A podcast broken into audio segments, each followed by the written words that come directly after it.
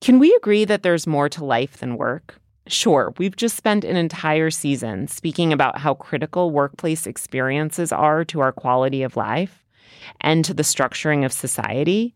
But I don't want to lose sight of the fact that what we do isn't the only element of our lives that matters. Also, our work lives aren't stagnant or linear. Over the course of our careers, we'll change jobs, even industries, get hired and fired, experience frustrating moments and fulfilling ones. And while it is important to ensure that workplaces offer people psychological safety, equity, inclusion, belonging, accessibility, and diversity, it's also important to think about the moments when we're not at work.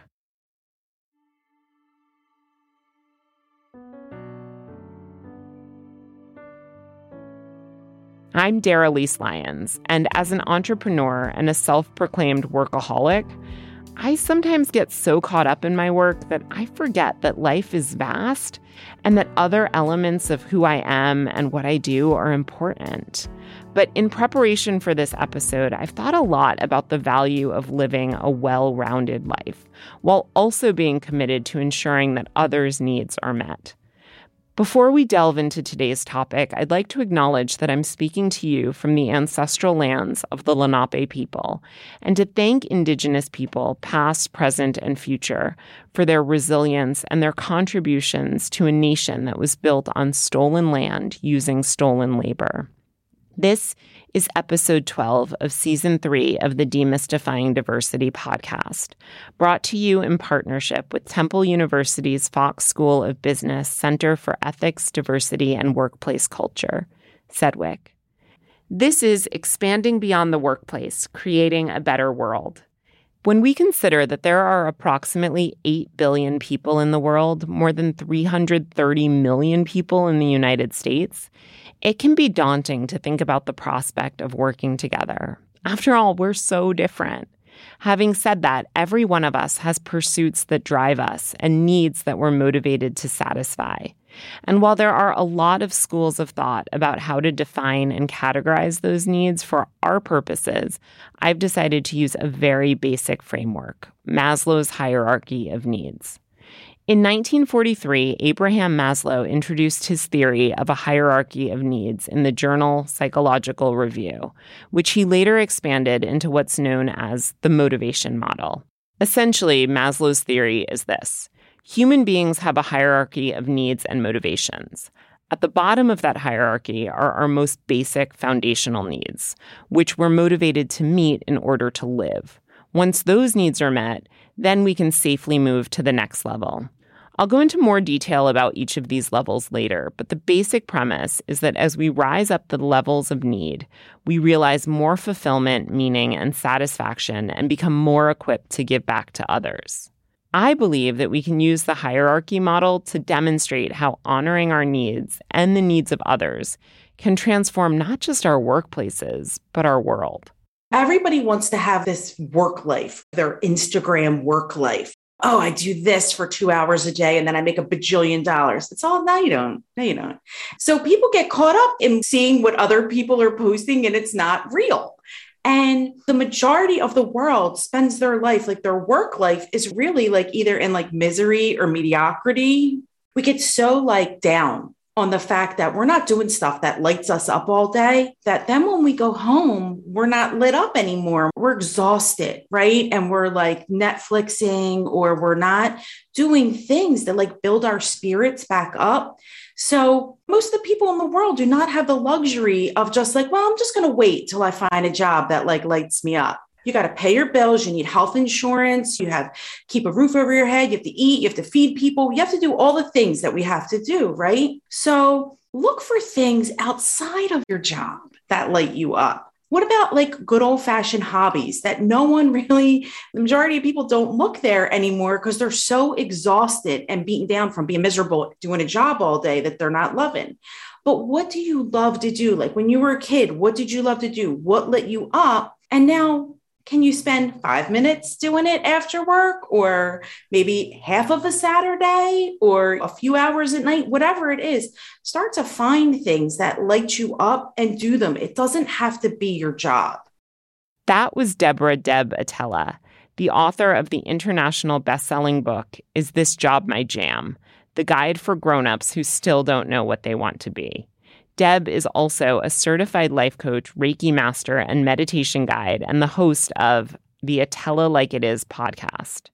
To her point about our work lives either being spent in misery or mediocrity, depending on the source, statistics show that between sixty and eighty-five percent of employees are not actively engaged at work. This means that sixty to eighty-five percent of people are spending their work hours feeling anywhere from bored and unfulfilled to hating what they do and where they work. There are a lot of reasons for this, but even if we address all of these issues, the need for improvement extends beyond our workplaces. And so while work has the potential to impact and or influence all of our needs and motivations, it's not the be-all and end-all. I'd like to spend this episode looking at the hierarchy of human needs and talking about how, in endeavoring to ensure that all people have all levels of their needs met, or at least have access to meet those needs, the better our individual and collective outcomes will be. Because, yes, we are diverse, but if we hope to make a difference, we have to ensure that everyone's basic needs are being met and that each person has the potential to achieve self-actualization.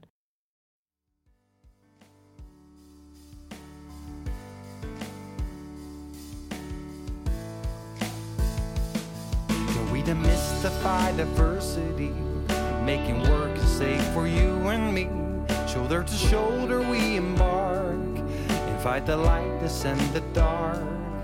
Let's embrace one another. Single colleagues, working mothers, people of all points of view. Can we see each other through? First, I'm going to list the level of needs, and then we can spend the rest of this episode exploring each of them. One, biological and physiological needs, such as air, food, drink, shelter, et cetera. Two, safety needs, which is protection from elements, security, stability, and freedom from fear. Three, love and belonging needs, which includes things like friendship, intimacy, family, and relationships. Four, esteem needs, which incorporates esteem for ourselves and the need to be accepted and valued by others. Five, cognitive needs, such as the need for knowledge, understanding, and the expansion of our curiosity. Six, aesthetic needs, which relates to the appreciation of beauty and creativity. Seven, self-actualization needs. This is realizing our personal potential, self-fulfillment, and growth. Eight, transcendence needs, where we become motivated by values which transcend our personal selves. So this can have to do with spiritual experiences, giving back, leaving a legacy, or service to others. We'll start with number one, our most basic, most foundational needs, which are biological and physiological needs. In twenty nineteen, Gallup conducted a series of surveys throughout one hundred forty-two countries to establish their Basic Needs Vulnerability Index, which examines people's level of access to basic resources. According to their findings, approximately one in seven of the world's adults, so approximately seven hundred fifty million people, fall into the high vulnerability category. This means that roughly seven hundred fifty million people are struggling to afford food and or shelter, and they don't have friends or family to count on for assistance. There are innumerable studies demonstrating the high correlation between the inability to meet our basic survival requirements and negative outcomes, such as an increase in crime and suicidality and a decrease in mental health and life expectancy. If we're desperate for survival, we respond in desperate ways. Because of that, it is incumbent upon each of us to attempt to ensure that all of us have enough to meet our basic survival requirements. The second tier on Maslow's hierarchy are our safety and security needs. We absolutely need to feel safe. In fact, lack of safety has been shown to elevate cortisol levels and catapult us into what's commonly referred to as fight or flight. But in actuality, when faced with a real or perceived threat, human beings have three possible responses: fight, flight, or freeze. We get scared and we move into survival mode, which is inherently and of necessity self-centered. And this is true whether the lack of safety is real or imagined. Stu Cranes is a mindset, success, and relationship coach who works with people individually and in groups to empower them into ownership of their lives. Before stepping into coaching, Stu had a successful career in sales and marketing within professional baseball, having the opportunity to work for the New York Yankees and the Atlanta Braves, as well as several affiliated minor league clubs. He is also the production and development assistant for the Demystifying Diversity podcast. Stu told me that self-centered fear is a catalyst into ego. When we're viewing things through our ego, it tends to be me-centric. So the goals that are me, me, me, very inwardly focused, don't tend to look externally for maybe lack of a better term, can create results, a thousand percent. Can create the actual checking of the box of getting something done. But from what I've seen, still kind of leaves this void of, okay, what's next? Like, I'm a millionaire now, but why am I lonely? Or I have amazing friends, amazing relationships, but I can barely pay my rent and I don't have two nickels to rub together. And I think that hyper focus and check the boxes, it can get the results, but it actually causes divisiveness over time because it, in, especially in our society, it's at the expense of humility. It's at the expense of empathy.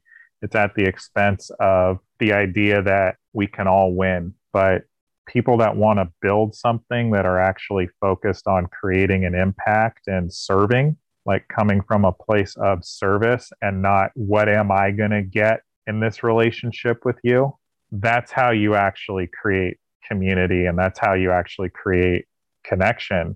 If people took a service-oriented mindset on a mass scale, I don't think we would have nearly the problems that we do in our world today. He's right. A service-oriented mindset is required to ensure greater safety for individuals of all identities. But our fears get in the way of our commitment to higher ideals. We might fear not having enough or fear losing what we have.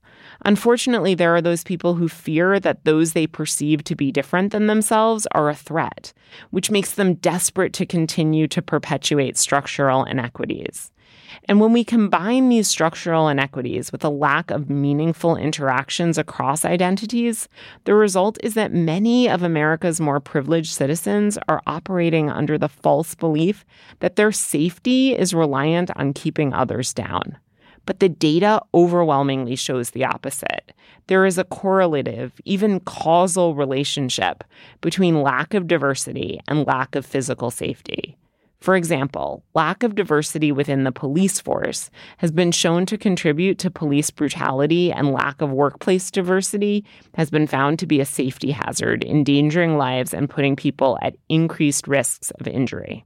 That said, it's important to acknowledge that the need for safety isn't purely physical. It's also psychological. You mentioned emotional safety. You've spoken about that. So there's emotional safety, there's sort of physical safety, there's psychological safety, there's all these different forms of, of safety. There's safety of bodily autonomy, safety, right? There, there's a number of different ways in which I think individual safety is is essential and critical, and also under threat at various moments and in various ways.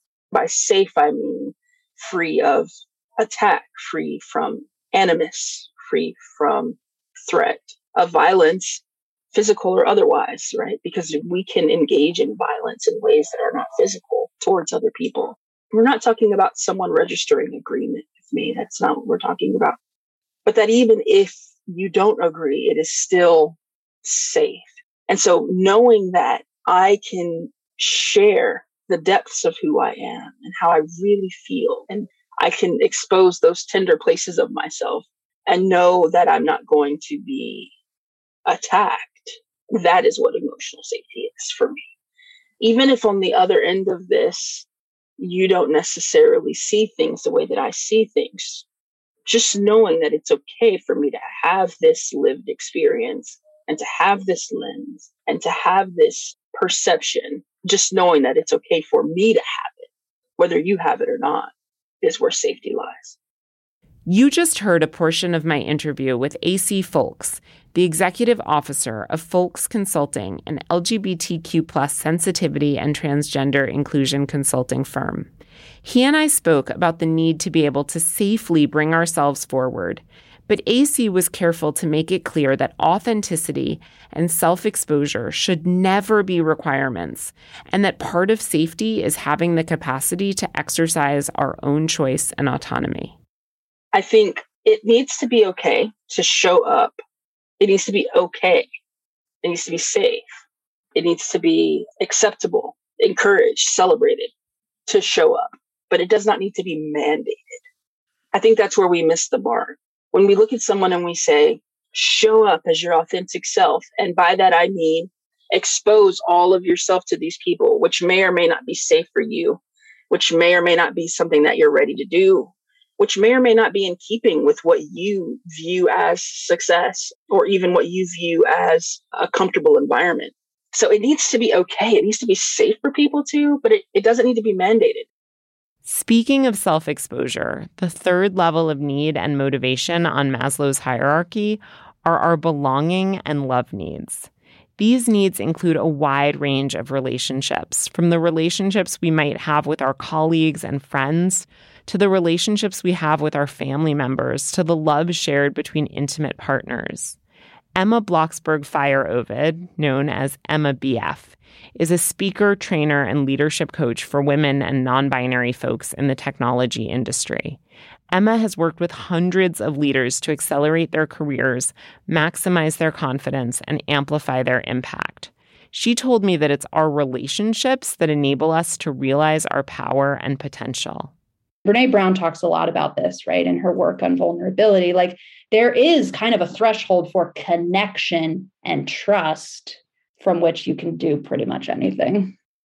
As a coach who supports women and non-binary folks in the male-prevalent industry of tech, Emma understands that our ability to thrive is connected to our ability to belong.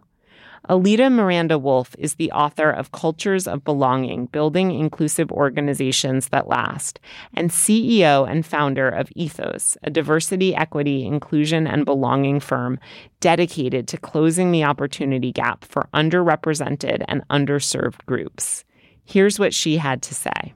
I've spent the last ten years focused on belonging, and it's because I really agree with Roy Baumeister's work from the nineteen nineties that to belong is to matter and is a basic psychological need for all human beings. Belonging and significance are inextricably linked to diversity, equity, inclusion, and accessibility. Depending on a person's identities and their access to certain spaces, they may be included or excluded based not on who they are, but on how they show up to others. But luckily, we're seeing movement away from America's good old boys culture. Sure, there may still be unequal access to power and privilege based on factors such as race, sexual orientation, and financial capital, but belonging isn't exclusive to any particular identity category. These past few years have really illuminated how important it is to care for our health. The place where I go for all my health and wellness supplements is Vita Supreme. Vita Supreme uses all organic ingredients and has a wide range of supplement options that can help with immune support, heart health, energy, mental health, pain relief, sleep, anti-aging, digestion, diabetes, and more. Their products have helped me reduce joint pain and increase vibrancy. And if you read their online testimonials, you'll find glowing endorsements from their customers who at every Every age and stage of life are feeling better than ever. Vita Supreme believes that health radiates from the inside out, and I can tell you from personal experience that their supplements have made a positive difference in my life. To receive ten percent off your first order, go to vitasupreme.com slash pages slash diversity. Your discount will be applied at checkout. There's no code required. Also, as a special offer with your first order, you can receive a free fifteen-minute coaching session with one of their wellness experts to find out more about what you can do to improve your health and your habits. Just send your name and preferred contact information to support at vita supreme dot com. Once again, to get ten percent off your first order, go to vitasupreme.com slash pages slash diversity. And to receive your free coaching session, email support at vitasupreme dot com and tell them the Demystifying Diversity podcast sent you. Through innovative and dynamic educational initiatives, Temple University's Fox School of Business provides students with real-world, local, and global business opportunities. At the Fox School of Business, you can choose from a wide range of undergraduate, graduate, certificate, and continuing educational programs. Whatever your academic and professional path, you'll learn practical strategies for workplace success at a university that is committed to encouraging and respecting diversity in all forms and perspectives. The Fox School of Business, which includes the Center for Ethics, Diversity, and Workplace Culture, has built an inclusive, welcoming environment where everyone is emboldened to reach their full potential. So if you want to be in a learning environment that will empower you to cultivate your capacity for empathy and profitability, go to fox.temple.edu slash DDP for more on how you can learn from world-class D E I-focused faculty and become an inclusive leader in the workplace. So if you want to be in a learning environment that will empower you to cultivate your capacity for empathy and profitability, go to fox.temple.edu slash DDP for more on how you can learn from world-class D E I-focused faculty and become an inclusive leader in the workforce. With options for students and professionals at every stage of life, including undergraduate, graduate, certificate, and continuing educational programs, the Fox School of Business has something just right for you. So make sure to check out fox.temple.edu slash DDP to learn more. In previous episodes, I've spoken about how coming together around shared elements of identity has been incredibly helpful for many people through avenues such as employee resource groups. But there are a whole host of outside-of-work opportunities to connect with people around a particular identity, experience, or interest. And many of these groups come together in ways that aren't what we might see modeled among those with the most social capital. For instance, Annelle Duarte told me about her experiences within women's circles and how empowering they've been because they've enabled her to connect with other women and because they don't utilize a hierarchical structure. Annelle specializes in facilitating one-on-one and group practices under the trauma-sensitive and trauma-informed lenses. A trauma survivor herself, she holds safe space for participants to explore their internal experiences through yoga, body movement, meditation, the use of rituals, and breathing techniques. Additionally, Annelle's interests center in intersectional social justice and gender violence advocacy in order to dismantle systems of oppression and to create a world where it is possible to live our lives in dignity, free of patriarchal, colonial, and capitalist violence. I arrived to these circles, to attending circles during my travels, you know, because I was trying to find this community and this tribe. And then later on, I just became very motivated to keep that. I mean, to, to pass it on to others and to keep finding that sense of community myself, because you attract certain people that see something in you which sparks something in them, and then it's just there. And when we're in a women's circle, and contrary to the normal ways of relating where there's hierarchy and someone is always like on top of the chain, so to say, but in these women's circles we're we're all sitting in the same level, sharing from that very same level. I mean, there might be someone, the, the facilitator, which is moderating and holding space for everyone, but still the facilitator is, is sitting at the same level of the other. So that provides more of an authentic experience where we all can feel seen, heard, validated. All of our stories count. I think there'd be so much value in bringing that same non-hierarchical energy into so many other places in society, like being able to really value a variety of different experiences and ways of seeing things and ways of communicating. And I wonder how possible it is to transfer that energy of equity into other spaces. I wonder too. I wonder too, but you know what? Under the trauma-sensitive lens, that's um, very integral to our practice, you know, sharing the power and not keeping it for just a single person or just a single organization or, yeah, and sharing that power so the other person can feel also comfortable in, in their own skin and comfortable, like showing up and sharing from a place of authenticity. One of the many reasons that marginalization and discrimination simultaneously harm individuals and the social collective is that they make it unsafe for people to show up authentically and belong as their full selves, or in many cases, to belong at all. This exclusion can manifest in a multitude of ways, from the subtle to the systemic. In my conversation with Cameron Footman, he told me about bumping up against barriers to belonging and navigating systems that are designed to exclude Indigenous people and practices.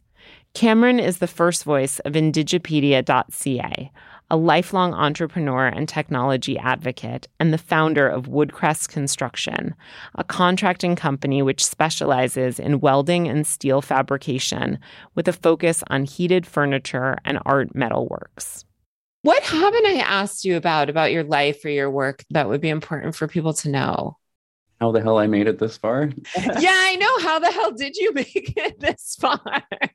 I don't know. I, I really... acknowledging the inequities and how the system's stacked against you, and just, you got to hit it twice as hard, use the system against them. I remember when I was like eighteen or twenty years old without a driver's license, health card, birth certificate. I had my native status card. That's actually the only I D that unfortunately a lot of Indigenous people even do have, with not having like a solid family structure and stuff. Even something as getting your birth certificate so you can get a passport is like so daunting to a twenty year old kid with no idea of, you know, how the, you know, that Western model worked, trying to, or like, yeah, buying my car for the first time, right? Navigating just the, the whole process of that. Nobody teaches you these things. A lot of people, unfortunately, don't have the the support or the dumb will to to go for it, right? Like, we just put out an offer on a house. If you're a young single man making a lot of money, right? It's just like, you wouldn't even, it just seems out of reach. It's like, everybody just deserves it. It's not something reserved for other people, right? Just go get it. Yeah, buy, buy a car, registering. It's hard, but it is possible. Cameron told me that despite all the barriers that exist, he still believes that people can navigate through difficulties and realize their dreams. And despite rampant discrimination, he believes that humans are connected and that building a more inclusive, more equitable society is imperative. Hey, listeners, Zach James here, partner and marketing manager of the Demystifying Diversity podcast. And I wanted to share with you some of the great things we're doing in the D E I space. Since the beginning of twenty twenty, myself, Dara Lise, and our D E I team have facilitated numerous corporate trainings, engaging workshops, one-on-one coaching sessions, and so much more, both virtual and in person. To find out how you can work with us, whether you are an individual or representing an organization, school, corporation, or any other type of group seeking diversity, equity, and inclusion education, head over to demystifying diversity podcast dot com backslash D E I services to send us a message or to fill out our D E I survey. Dara Lise is a D E I subject matter expert, having interviewed over three hundred people, becoming a TEDx speaker, as well as the author of Demystifying Diversity, Embracing Our Shared Humanity. Together, we can help you uplevel your D E I skills to improve your productivity, profitability, and interpersonal relationships So connect with us at demystifying diversity podcast dot com backslash D E I services and get yourself a copy of Dara Lise's book, Demystifying Diversity, Embracing Our Shared Humanity. And don't forget the workbook, too. Happy learning. Charlotte Burrows, designated by President Biden as the chair of the U S. Equal Employment Opportunity Commission, E E O C, on January twentieth, twenty twenty-one, has served as a commissioner of the E E O C for multiple terms. Prior to that, Chair Burrows served as Associate Deputy Attorney General at the United States Department of Justice, as well as General Counsel for Civil and Constitutional Rights to Senator Edward M. Kennedy. Chair Burrows shared about the importance of recognizing the interconnectedness of humanity. But before that, she spoke about the Lilly Ledbetter Act and how one particular woman, Lilly Ledbetter, fought for pay equity for others, even though she knew that under the law, she would never be eligible for back pay from her previous employer after having been shortchanged for decades. How do you make sense of individual versus communal commitment, right? Like, what is the incentive for a person to fight for justice when they can't benefit? And I'm just so curious your take on individuality versus society as it applied to this case, but even more broadly. Well, I have to say, I sort of see that as a false choice. I think that, first of all, with respect to the Ledbetter bill, that was a, it's not that every piece of legislation will end up that way. First of all, that was a particular, I won't say unique, but a particular aspect of that that is certainly not the case with every broader issue. But I also think that, not to say that it isn't important to look at the individual, but it is also important to understand that as individuals, we are connected to each other, and that that is an important value, an important way to look at things. It's just the reality. And so there is no one who here on this earth who has not benefited from other people. And there is no one on this earth who's really going to feel fulfilled if they don't give something to others as well. That's the way we are. I could not say more strongly, like, in what world is it in our interest not to create something better for the next generation? I certainly, when I am retired and not doing this and sort of watching and applauding what other people are doing, I want to be able to go to the doctor and have someone who is well-educated and probably younger than me if I'm elderly, and helping and able to do that and willing to. And as we go through our lives, you know, even if it's only like, hey, when I'm retired, I want someone paying into the Social Security system. So I better make sure they have the education to get a job that will do it. Later in our interview, Chair Burrows expounded on the concept of interconnectedness. There's no one here who is not connected in a thousand different ways to everyone else. And the pandemic is a perfect example of that. You can look at things as an individual, and you must, in order to help us understand what's necessary for the community. But you can't stop there. It's it's a false lens, I think. And in no other area, maybe more so than when you talk about civil rights, because at its essence, civil rights is about making sure that each of us as individuals and collectively have that space to realize our full opportunity and be respected and have our human dignity respected and realized, right? That is the kind of thing that quintessentially you can only do as a society. You can't do it as an individual. And so I, I really want to challenge us to think about that reality. None, none of us comes into the world alone or lives completely unconnected to other people. And if we really want to thrive individually, we have to look at the whole.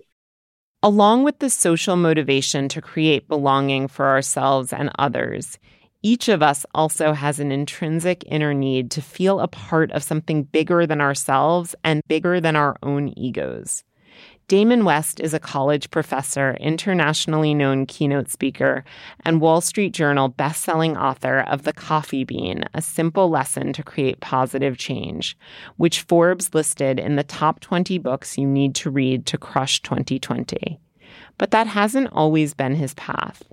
Damon's autobiography, The Change Agent: How a Former College Q B Sentenced to Life in Prison Transformed His World, vividly tells how Damon positively transformed a Texas maximum security prison from a pot of boiling water into a pot of coffee.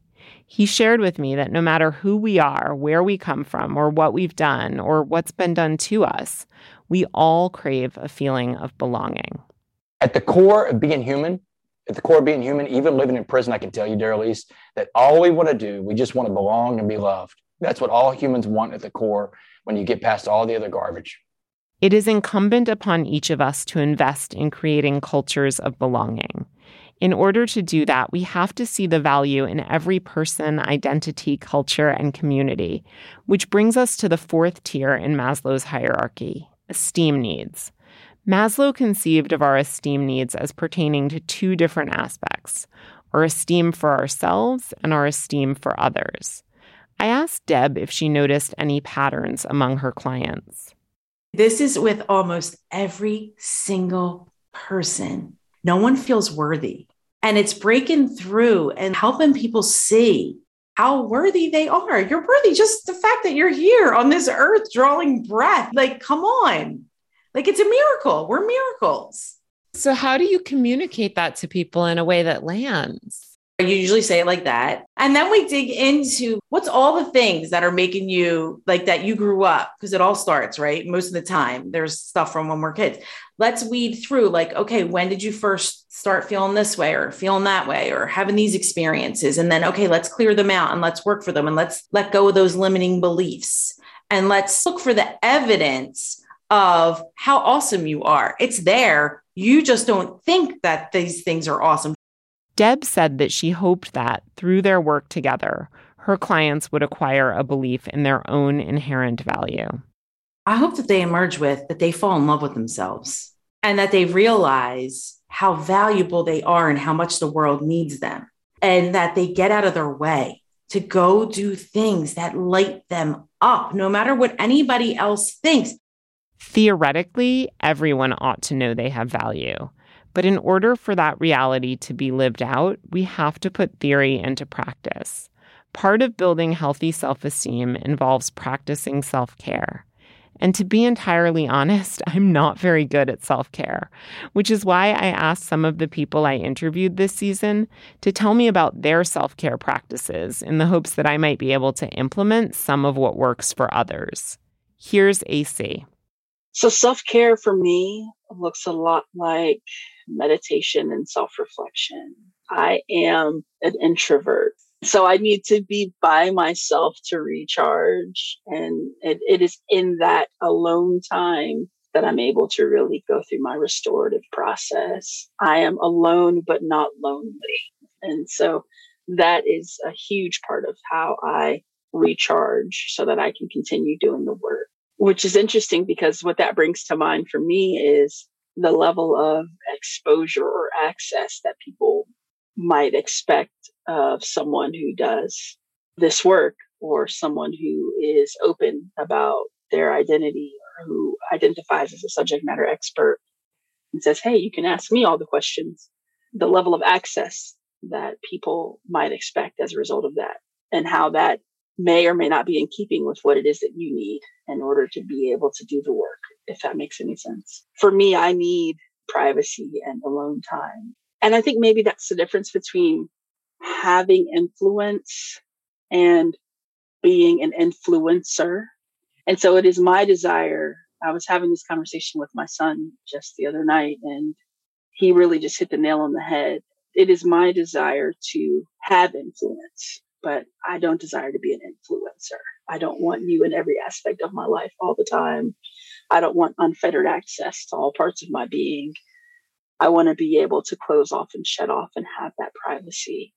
Yeah, that's what that looks like for me in terms of recharging. For Emma, self-care also involves recharging. She builds recharging time into every workday and walked me through how she structures her days as someone who works from home. I had to be very intentional of when I was leaving the house, how many times a day would I leave the house? Where would I go for my exercise? Where would I go for social interaction? I had to very clearly identify, name, and schedule the gaps that for me as an extrovert, I needed to fill. So I was clear I needed a space for movement. I needed a space for social connection. I needed space with nature and fresh air. And I needed fully disconnected time, not walking while listening to a podcast or not walking and talking on the phone, like fully disconnected time. What does that look like for you? What do you do in your disconnected time? Is that a stupid question? But you're like, I, I am being. And I'm like, well, what do you do when you're being? So funny, right? What do you think I do? I don't know. Well, I picture bubble baths and like meditation. I don't know. I don't know. Well, here's one of the misconceptions. One of the things I talk about with my clients often is my beingness and my stillness is fifteen to twenty minute increments. Maybe it's ten minute increments.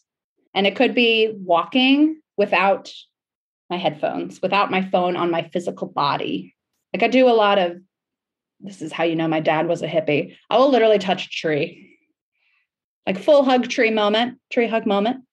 So here for it, because just the textile, the tactile connection to something that is not a screen and not an electronic is very important.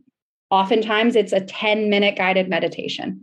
Super simple. Go on YouTube, look up a free one. I use the app Calm. So walking without it, meditation. Sometimes it's literally just petting my cat and staring into her eyes, but it works. Or it's asking my husband for like a full minute long hug.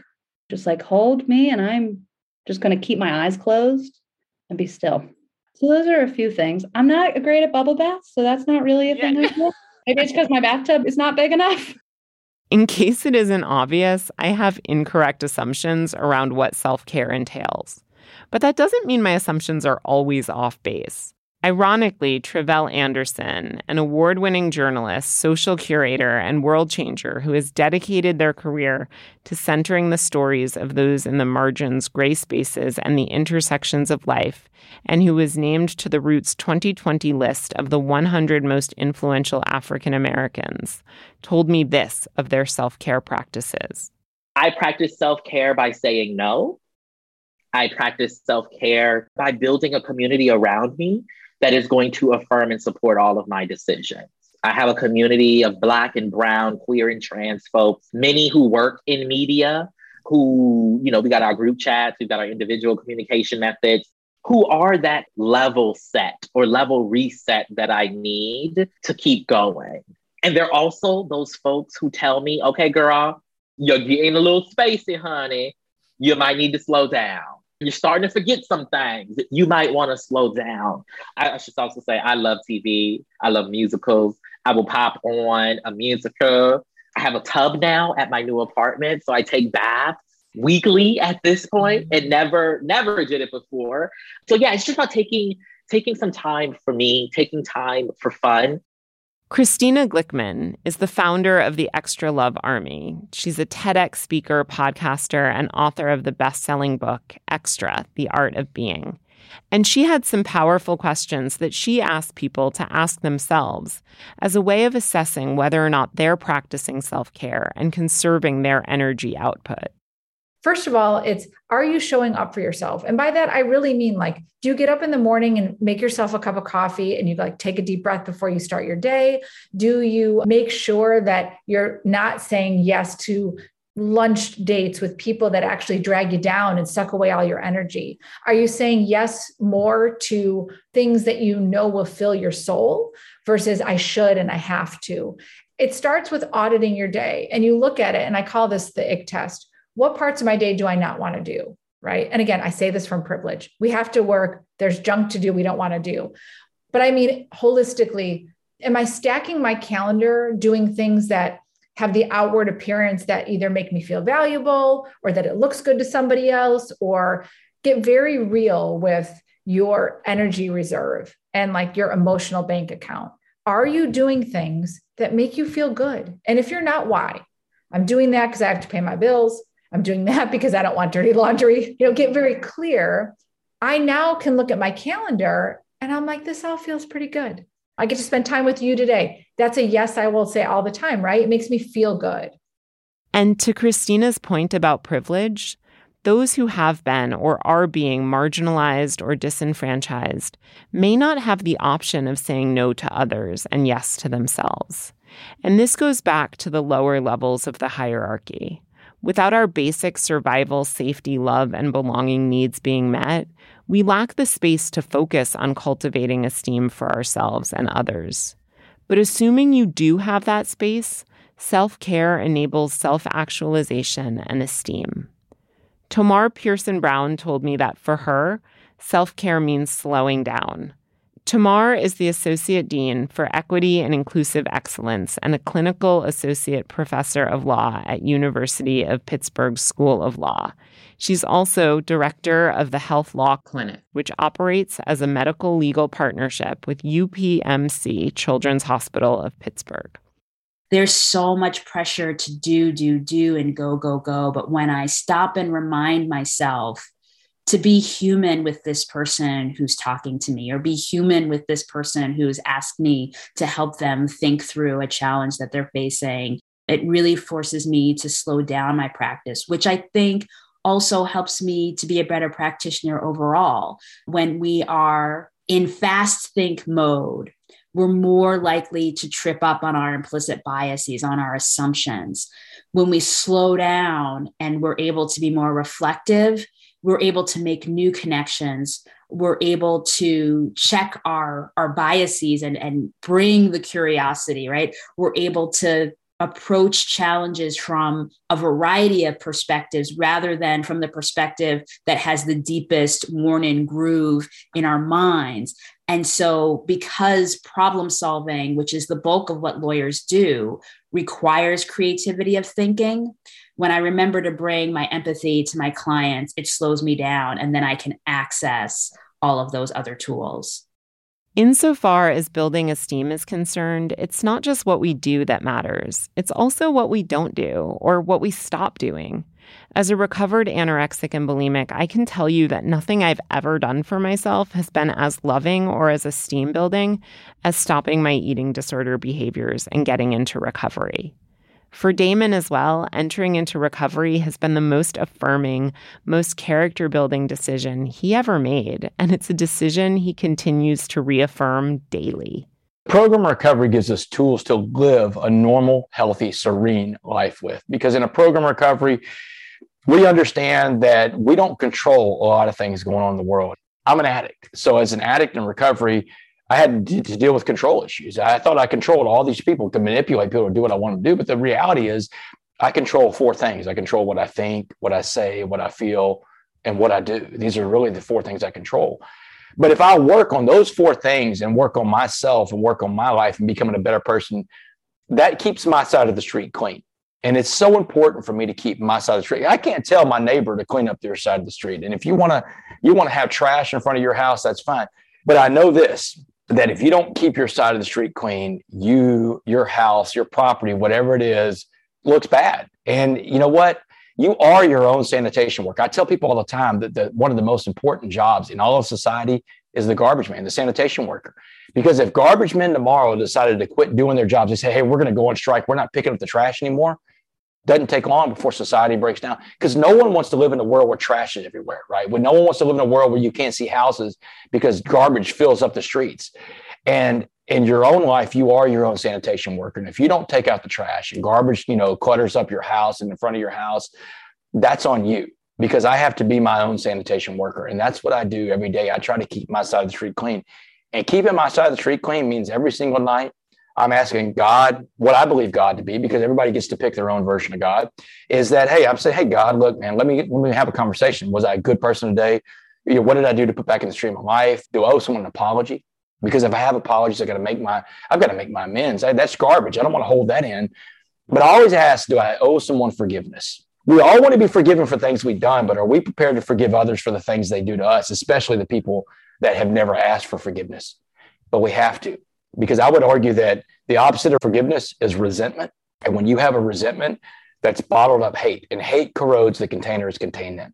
And if you keep these resentments in, it'll eat you up from the inside out. A resentment is like drinking poison and hoping the other person dies. You know, it's crazy when we hold these resentments inside. So honestly, Dara Lise, every night I let God have my resentments. I let him have the hate, the anger, because I can't take that into a new day. Because if I take that into a new day, now yesterday's trash, it's clogging up. Everything's going to happen in my day. I've got to start new every single day because this is a one day at a time type deal. One day at a time, we can assess our actions and attitudes, learn from our mistakes, let go of what doesn't serve us, and move forward.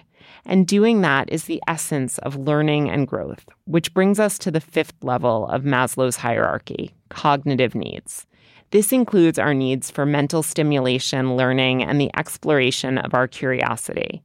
I'd like to read you an excerpt from an article in the International Journal of Health Services, and we'll put a link to that full article in the show notes. But here it is. Basic educational expertise and skills, including fundamental knowledge, reasoning ability, emotional self-regulation, and interactional abilities, are critical components of health. Moreover, education is a fundamental social determinant of health, an upstream cause of health. So that's what the International Journal of Health Services had to say.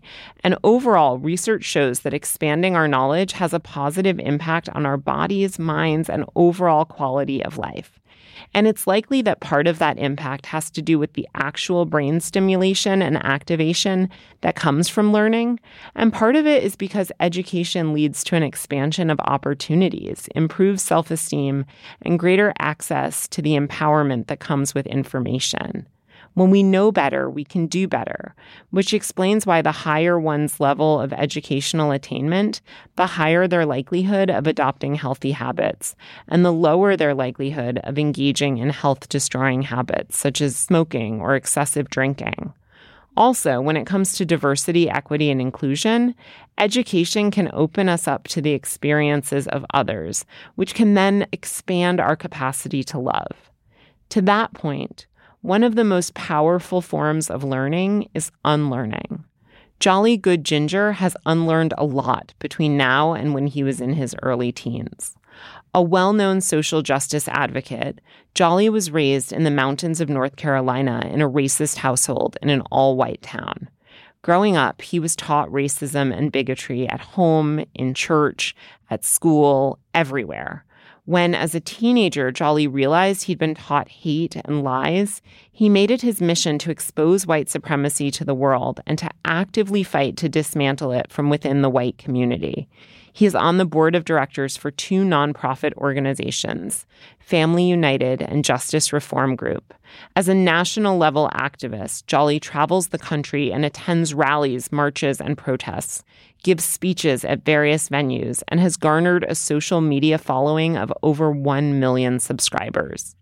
One of the most eye-opening moments for me is seeing that there's two different Americas. I remember I was about thirteen or fourteen, and I, and I was watching on a V H S tape. I was watching some old interviews with Malcolm X and El-Haj Malik El-Shabazz, right? And I saw this one interview where the guy interviewing him, I said, well, what's your last name? It's not X. What's your, what's your real last name? Malcolm X said, I don't know. I don't know, because the slave master took my family's name and gave us his. And then my dad had that name and gave it to his son, who gave it to me. And I don't know my family's name. And he was like, well, come on, what is it? Because I don't know. I don't know. That's the slave name. I don't know my own name. To the casual listener, that was just a conversation. To me, the thirteen, fourteen-year-old kid, it literally blew my mind. Here's why. Growing up in the South, there is a certain philosophy that's beaten to your head from the time you're knee-high to a grasshopper. And that is your family name is everything. Make your family name proud. Uphold your family name. As long as the next generation does better than the last generation, then you are improving your family name. Literally everything in life is about family name, family name, family name. And I believe that. I knew in my heart that it was important that no matter what I did, don't disgrace my family name. And then this man on T V just said he don't know his family name. It, it was like, I can't explain. It seemed like such a small moment, but it was a big, huge moment for me. It was like, oh my fucking God, you don't have a family name. It was like, how is this possible? With family names being so important, how could this man not have one? That can't be real. And it was kind of my introduction to this other America that I just didn't realize. By that age, I had already realized racism exists, but I hadn't really realized it's a whole nother fucking world. I would read books and, you know, read Martin Luther King's speeches. And then I found out he had a, there was a biography about him. So I got that. Then I found out who Malcolm X was, which I kind of knew, but I, what I had always been told about Malcolm X was he was the evil guy who hated white people. And I actually started studying Malcolm X so that I could be convinced that my dad was right. It's very hard to just abandon a lifelong of one idea. So I was like, you know what? If I read that Malcolm X really hated white people and wants to kill all the whiteys, then maybe, you know, my dad wasn't so crazy. Then you read Malcolm X and you listen to his speeches and wow, that's not what he was saying at all. And it's just this, it's this eye-opening moment. For Jolly, the quest to become educated about the experiences of others and to unlearn the racism with which he was indoctrinated early on in life has inspired him to spend the majority of his personal and professional time fighting against systemic racism. And one of many areas in which systemic racism remains a prevalent and corrosive force is in the American educational system. Certain people and populations are being denied the right to the same cognitive pursuits as their more privileged counterparts. Timothy Welbeck, the director for the Center of Anti-Racism Research and an assistant professor of instruction at Temple University, a civil rights attorney, a scholar of law, race, and culture, a writer, and a hip-hop artist, has seen these disparities in opportunities and access firsthand. I attended Morehouse College for undergrad, and that was foundational for me, and both in my education and just in my experiences as a whole.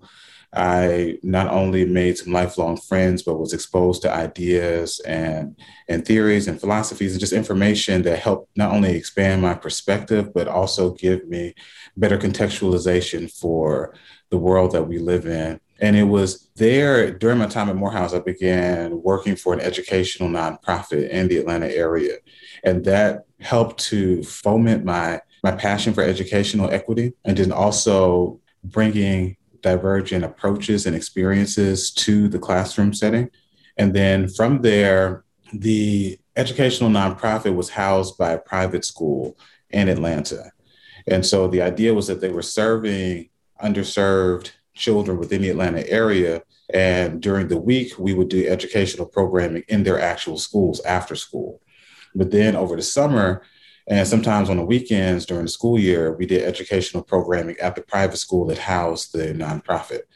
And so it was working with that educational nonprofit and then also the school that helped just to cement my understanding of just how to go about doing some of this work and also being able to cater to different audiences. Because what ended up happening is after I graduated from undergrad, I began working full time for the nonprofit and I taught a class at the school. So the school has students from across the Atlanta area, but it was mostly populated by the most affluent children in the Atlanta area. Some of these children come from families whose money goes back to slavery. So during the day, I'm teaching them. And then in the evenings and then on the weekends, I'm working with some children from the urban parts of Atlanta. Some of them are getting excellent education. Some of them are, are not. Some of them are from parts of the poorest parts of the city and things like that. So even early on, I got some of that perspective. It might be helpful to provide a sense of perspective about the correlation between educational opportunities and social outcomes. Here's Damon again. I heard the statistic that less than two percent of the teachers in America are Black men. And when I heard this statistic, it startled me. It blew me away because I grew up in a predominantly Black town where Black men were everywhere in the in the public school setting. But less than two percent of the teachers in America are Black men in public education. But I read a, a study, a Johns Hopkins study, that said that if a Black boy has a Black male teacher between the years of second and fifth grade, he's forty percent more likely to graduate high school and, and he's twenty percent more likely to go to college or be a teacher because he's seen that it can be done. He sees himself inside that man. But when I started thinking about it more and more, I started drawing parallel tracks of what's going on in America. It's almost like a, a tragedy of two systems, the public education system and the correctional systems in America, because where you have that less than two percent of the teachers in America are Black men, almost half the prison population in America is Black men. So there's parallel tracks here. And I thought to myself, if Black men only make up about six point five percent of the population in America, and they're less than two percent of our teachers in America, but they're half the prison population, and you're having trouble finding Black men to become elementary school teachers, why don't you let me go look inside of a prison and find Black men that can become teachers one day? Because I was fortunate enough to be taught by some Black men when I was in prison about things like racism, about disparities in the system, about social justice. And I heard through these conversations when I listened and learned, because as a white man, that's what I had to do. I had to listen to what a Black man was telling me about these systems. I heard that racism was about the imbalance of power. And that means that one race has more power over another race. They can write laws to affect where you live, the kind of schools you go to, the America you grow up in. And in America, white people have that power, Dara Lise. And that's a fact. When a white friend tells me, hey, Damon, that person of color was being racist or saying something racist, I help my friend out because definitions are important and words matter. What my white friend is talking about is prejudice. Prejudice looks like racism, but it has no power attached to it. And what I learned from those conversations is that, hey, yeah, Damon, you know what? White people do have that power. And what we would like is for you to transfer some of that power back to us, to our communities. But we don't necessarily need you standing over our shoulders when you do it. Let us fix our own communities. So my initiative called Mister Coffee Bean is to find incarcerated Black men that do not have a serious criminal offense, because I have found that that pretty much every state in America will allow certain kind of felons to be teachers, certified public school teachers. Now, these are felonies that are not, you know, felonies that someone's hurt someone or, or messed with a child or a woman or violent criminal. These are felonies, like my felony. But my felony says that I could still be a teacher in most states because it was an organized crime charge. But the problem is that most states have a rule in the books that say that you have to be done with your sentence before you can apply to be certified in, in a public school setting. So what I'm trying to do in the state of Louisiana is back that up to about two years after you're out of prison that you can become a public school teacher. And my initiative is this. I'm in the prison system right now in Louisiana looking for candidates. Five men for the first cohort, five Black men that are incarcerated in Louisiana. They have the kind of felony conviction that fits within their government code already to be a teacher. And once we identify these five men, we transfer them to one prison. And in that prison, I'll bring McNeese State University, the partner university in, my foundation, the Be a Coffee Bean Foundation, pays for these men to get an education bachelor's degree from McNeese State University for the last four years they're in prison. And when they walk out, I'm waiting for them at the gate because the reentry is a minefield. Reentry, so many people fall back into recidivism, which is the rate you go back into prison. At about seventy-five percent of the people that come out of prison go back in the first three years, depending on which state you're talking about. So my plan is to be there waiting for them at the gate, these five Black men when they get out of prison and, and have the tools they need to walk through that minefield. I tell people all the time, Dara Lise, that, that landmines are only dangerous if you don't know where they are. Because if you had a map where the mines are, you could walk around them. I am that map. And I'll grab these guys by the hands. And, and I, now I've got a used car for you. I've got a wardrobe for you to teach in. I've got a place for you to live till you get a job. First two years you're out of prison. And I've got a your student teacher salary paid for for the first couple of years you're out of prison until you can become a teacher. And I just want you to go into the toughest elementary schools in the state of Louisiana, the underperforming, at-risk, uh, majority Black elementary schools, schools that people have written off, places where the crime rate is the highest.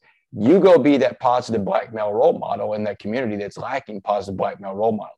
I'm trying to transfer some of my power back to the Black community that way. In a nutshell, that's what I'm doing right now. Every person of every demographic ought to be able to learn from a wide variety of people, some of whom look like them and some of whom don't.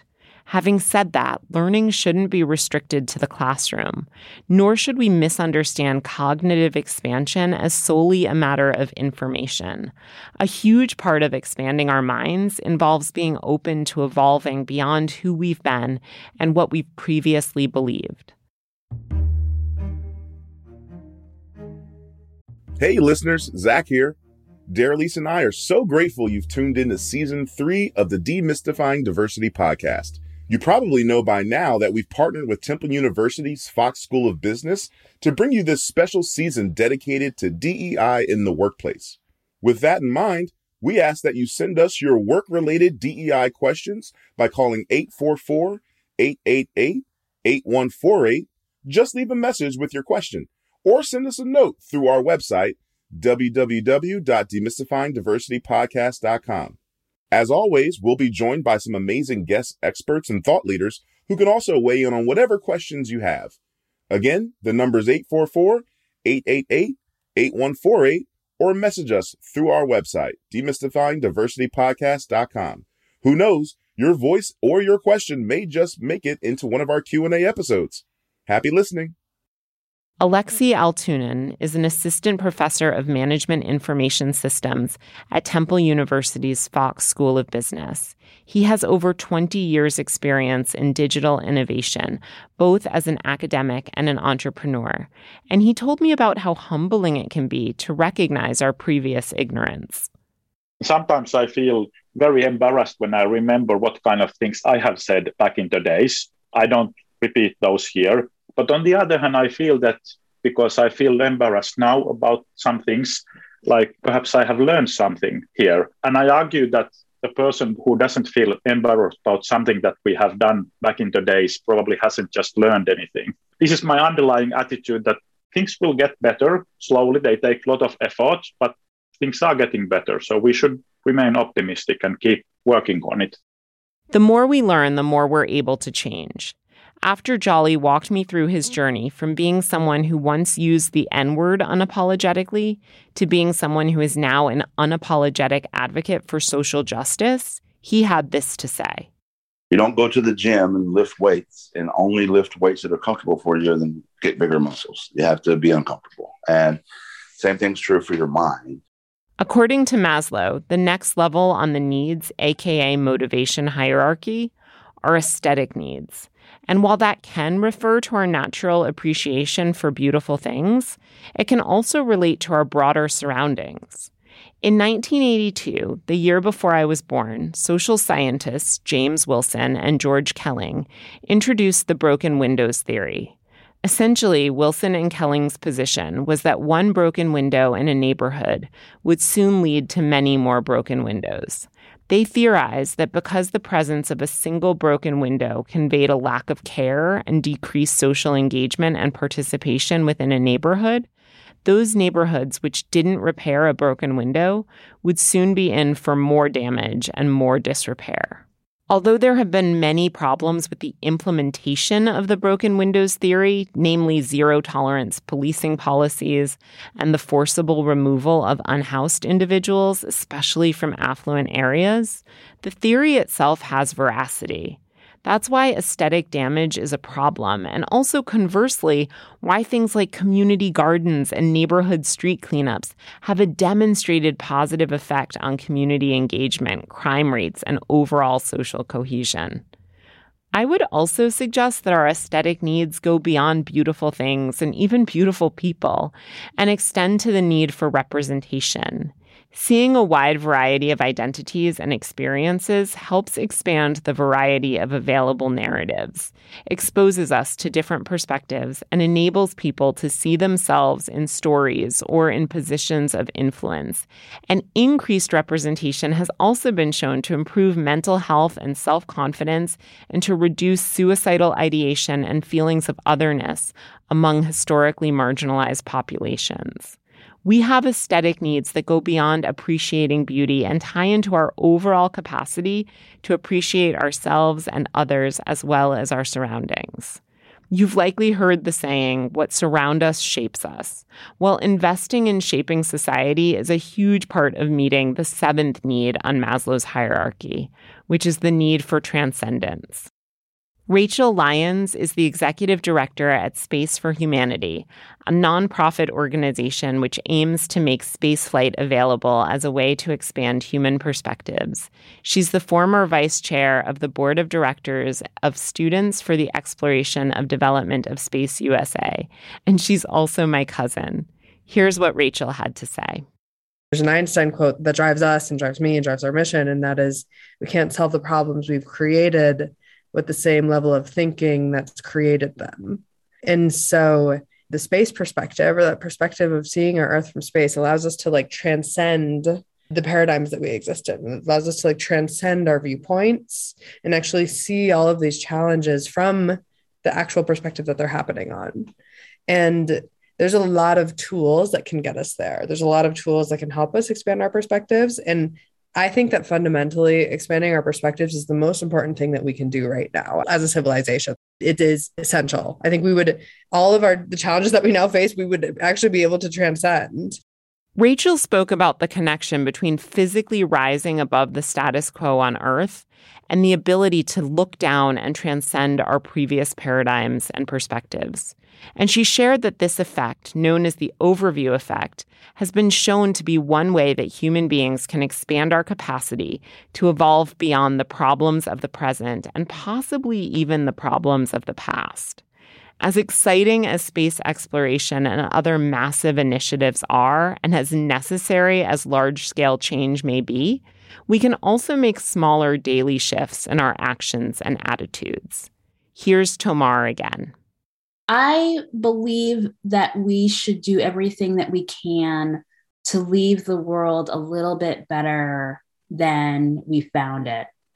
And my hope through this work is that I leave everyone that I interact with feeling a little bit better about themselves than they did before they started, that I leave every problem that I try to solve a little bit better for my having laid a hand on it than it was before. I want to do my part. You know, I think all of the great people who have really changed our world and have inspired us to do justice, they got in w- with their gift. And so as I continue to try to strive to find my gift, to figure out what I have to offer, I'm motivated by the hope that I can do my work and leave the people that I touch through my work a little bit better off than, than they were before, before the interaction.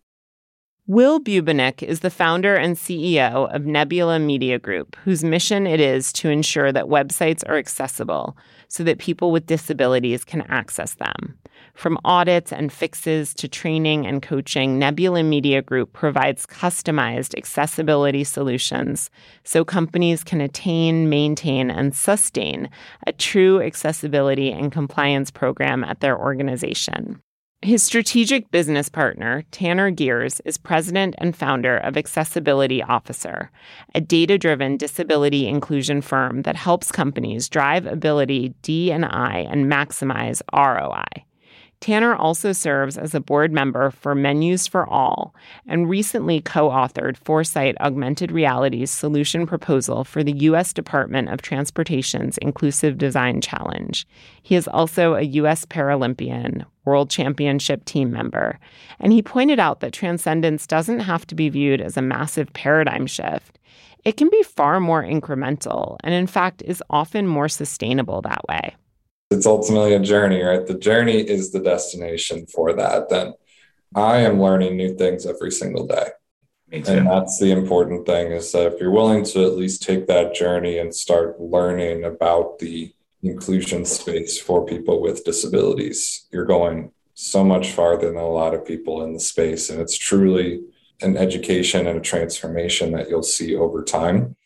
Getting one percent better every day is much better than trying to strive for one hundred percent in one day. In order for us to get better, we have to know where we're going while also recognizing that we are not the beginning and end of existence. Here's Travell again. We are all part of a collective. We are all part of a continuous story that began back in the day, back in the motherland with the storytellers, the griots of our communities who carried on our stories as a people, and now today live through the work of you and I and everybody else who are at the core storytellers. It's that type of stuff that keeps me going, that affirms all of the decisions that I've made in the past, even the ones where I was like, girl, you about to get fired, girl, you better calm down, girl, what are you doing? But like, that is why I do all of this, because yes, it's about the work, but it also is about unlocking that small part in many of our minds where we hold our imagination. And so many of us, based on our life experience, we've been told that we have to stop dreaming, that we have to stop imagining the best for ourselves and those around us. And I reject that. I'm going to dream and imagine a world to the day I die. And it's because it's not about me manifesting that world necessarily while I'm on this earth, but it is about ensuring that those things that I'm thinking of are possible, continue, and somebody else is able to pick them up. If I'm not able to get to the promised land, I want somebody that comes after me who reads the work that I'm doing to be able to make it to the promised land. Because in them making it, I will have made it already. For many of us, transcendence is linked with legacy, which is what Rocky and Jeff Maynor spoke about when they spoke about the patterns they're invested in transcending, not just for themselves, but for future generations. Rocky is a licensed financial coach, speaker, and workshop facilitator who previously worked in human resources. Jeff is a financial services professional and full-time entrepreneur who, prior to his transition to entrepreneurship, worked in I T telecommunications, and prior to that, he served eight and a half years in the United States Navy. They've been married since October of twenty eleven. Here's Jeff. There's a, a much better way to live life. And when I understood that and started dusting off my dreams and my goals, and then we started aligning our dreams and our goals together, that's when things started to align for us. She found a quote the other day that said, "Your children will chase their dreams, not because you told them to, but because you chased yours. They watched you chase yours." And I never want my children to give up on their hopes and dreams and what they want in life and sell their soul for a few dollars, because I was there. I was living it. It almost cost me my marriage because I was selling my soul and my life for a few dollars, and it wasn't even making me happy. I was so unhappy. We don't have to reach the point of unhappiness to transcend our current situations, whether at work or elsewhere. Shauna Hawking described her transition to creating her own consulting business as leaving a career she loved to do something that had begun calling to her soul. Shauna is a thought leader, keynote speaker, and writer with twenty years experience working in leadership development, and she's the author of One Bold Move a Day and the host of the One Bold Move a Day podcast. I love that the way that you framed that, Shauna. You weren't pointing to anything that wasn't effective, but maybe pointing to something that it was like time for now, or a, a new opportunity or a, an expansion opportunity. And I really, I think some stories are that, and other stories are stories of pain perpetuating that movement or that transition. Dara Lise, I think that's a really important point, that many people leave because things are bad. And I firmly believe that you can love something and leave it in order to grow. And oftentimes when I have found myself running away from something when it was difficult, it showed up again later on in a different format. And so the advice that I give to women that I mentor or to clients is to run toward something. And it just changes the way that you approach it when you do. It does feel different to run towards something than to run away from something. And it also feels different to move from, let's say, striving to meet our basic physiological needs to meeting our security needs than it feels to move from self-actualization to community beautification to transcendence. And similarly, there's a difference as we rise up from one level to the next in our diversity, equity, inclusion, and belonging capacities, skills, and abilities as well. Here's A C again. I think that there are tiers that we go up when we're looking at inclusion and acceptance. And so depending on where an organization lies, it dictates what the next step would be and what I'm hoping to, to gain there. If I'm going into an environment where they are hostile toward, you know, L G B T Q folks, then the goal might be tolerance, in which case, if I was at an organization where they were beyond tolerance, now that obviously wouldn't be the goal. But if we are in a hostile environment, then tolerance, you know, are you willing to even tolerate my existence would be the goal.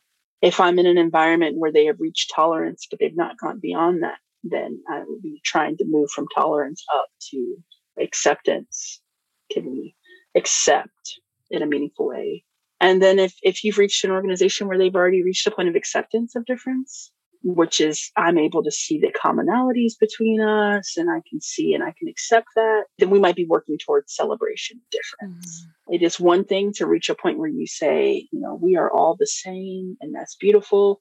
And that's really great if you used to be at a place of tolerance and now you're at, I can see myself in you. That's beautiful. But there is something beyond that, and that is celebration of difference. And that's when we're able to say, we are in fact different. And that is beautiful. There are parts of me that I don't see in you and parts of you that I don't see in me. And that is what makes you a value add, and that is what makes this relationship so meaningful, then that that is the goal. It is always my desire to push an organization to that next level, and understanding that that's going to be uncomfortable. I tell clients all the time, discomfort is not trauma. And so it's going to be uncomfortable to stretch to that next place, but that's what we must do. That's what we must do to push through that discomfort and get to that next tier. While there are tiers when it comes to our diversity, equity, and inclusion capabilities, and while there are tiers when it comes to meeting our needs and motivations, there should be no hierarchy when it comes to identity. Ideally, no one would be valued any more or less than anyone else, and we could all come to see how at the core, we're far more alike than we are different. I asked Stu about his experiences working with a diverse coaching clientele. I'm curious, when you're working with someone, you talked about wanting to support people in creating the lives that they want to lead, but I don't know, isn't there a diversity of what people want to do with their lives and people's values and what's important? So I'm wondering, like, how do you kind of like distill that and support people in realizing their individual and collective goals? So this is not a cop-out answer, but it's both yes and no, in terms of whether or not there is a diversity in what people are looking for. So real quick, no, is that at the end of the day, people just want to be happy. They want to feel secure. They want to feel happy. They want to know that their needs are taken care of. And my belief is everybody, when they're really working towards like a vision and a purpose and some type of plan that's bigger than themselves, they want to have some type of legacy for their time on this earth. Like they want to be remembered in some way. And so in that way, no, I actually don't experience there being much diversity at all in terms of what people are looking for. Where the diversity comes in is the how you get there. And that becomes a super tricky thing to tease out in certain cases, because oftentimes what I find is what people want or what they think they want is really just their perception of reality or their reality through their ego. And their ego is the part of their brain that's, experts would say, it's your most unevolved version of yourself. It's your reptilian brain.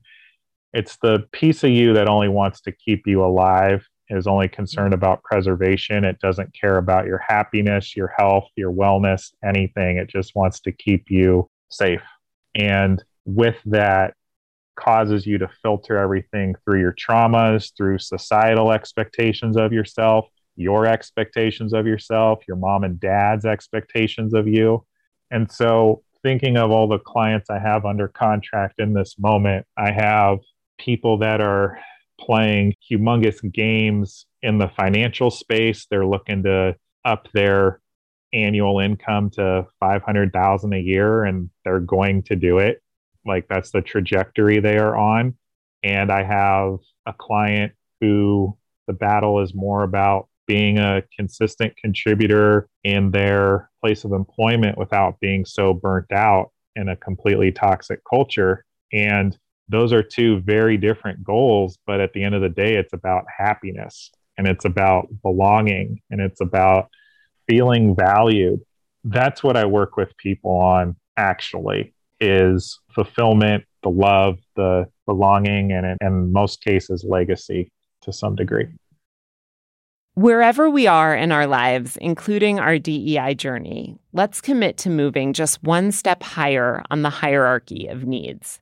If you've got your basic physiological and safety needs met, work to cultivate love and belonging. And if you feel loved, move towards building esteem for yourself and for others, or taking an active role in community beautification or being of service. This world needs us, all of us, and the more invested we are in growing our capacities and giving back from a place of abundance, the more we begin to repair the damage of the past while creating an infinitely better future at work and in the world.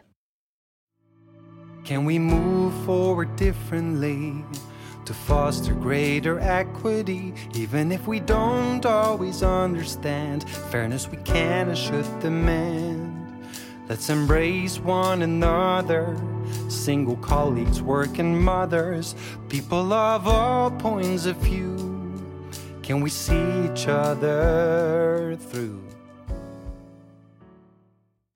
Thank you to this episode's guests, Deb Atella, Stu Cranes, A C Folks, Emma B F, Alita Miranda-Wolf, Annelle Duarte, Cameron Footman, Chair Charlotte Burrows, Damon West, Travell Anderson, Christina Glickman, Tamar Pearson Brown, Jolly Good Ginger, Timothy Welbeck, Alexi Altunin, Rachel Lyons, Will Bubenek, Tanner Gears, Rocky Maynor, Jeff Maynor, and Shauna Hawking, and to our episode sponsor, Vita Supreme.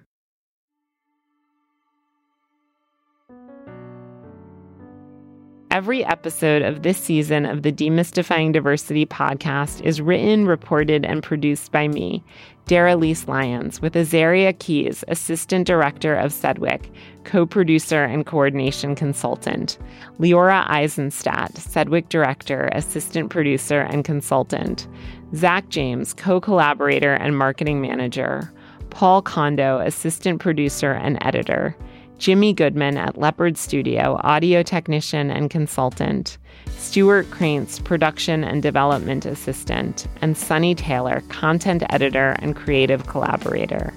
The music you heard is Demystifying Diversity, an original composition, the lyrics of which were written by me, Dara Lise Lyons, in collaboration with Ramon Beeftink, who also created all the music and performed vocals and instrumentals. If you'd like to explore these topics outside of the podcast, pick up a copy of Demystifying Diversity, Embracing Our Shared Humanity, wherever books are sold. Join us next week for a question and answer episode. And in the meantime, let's keep trying to make this a better, more inclusive world.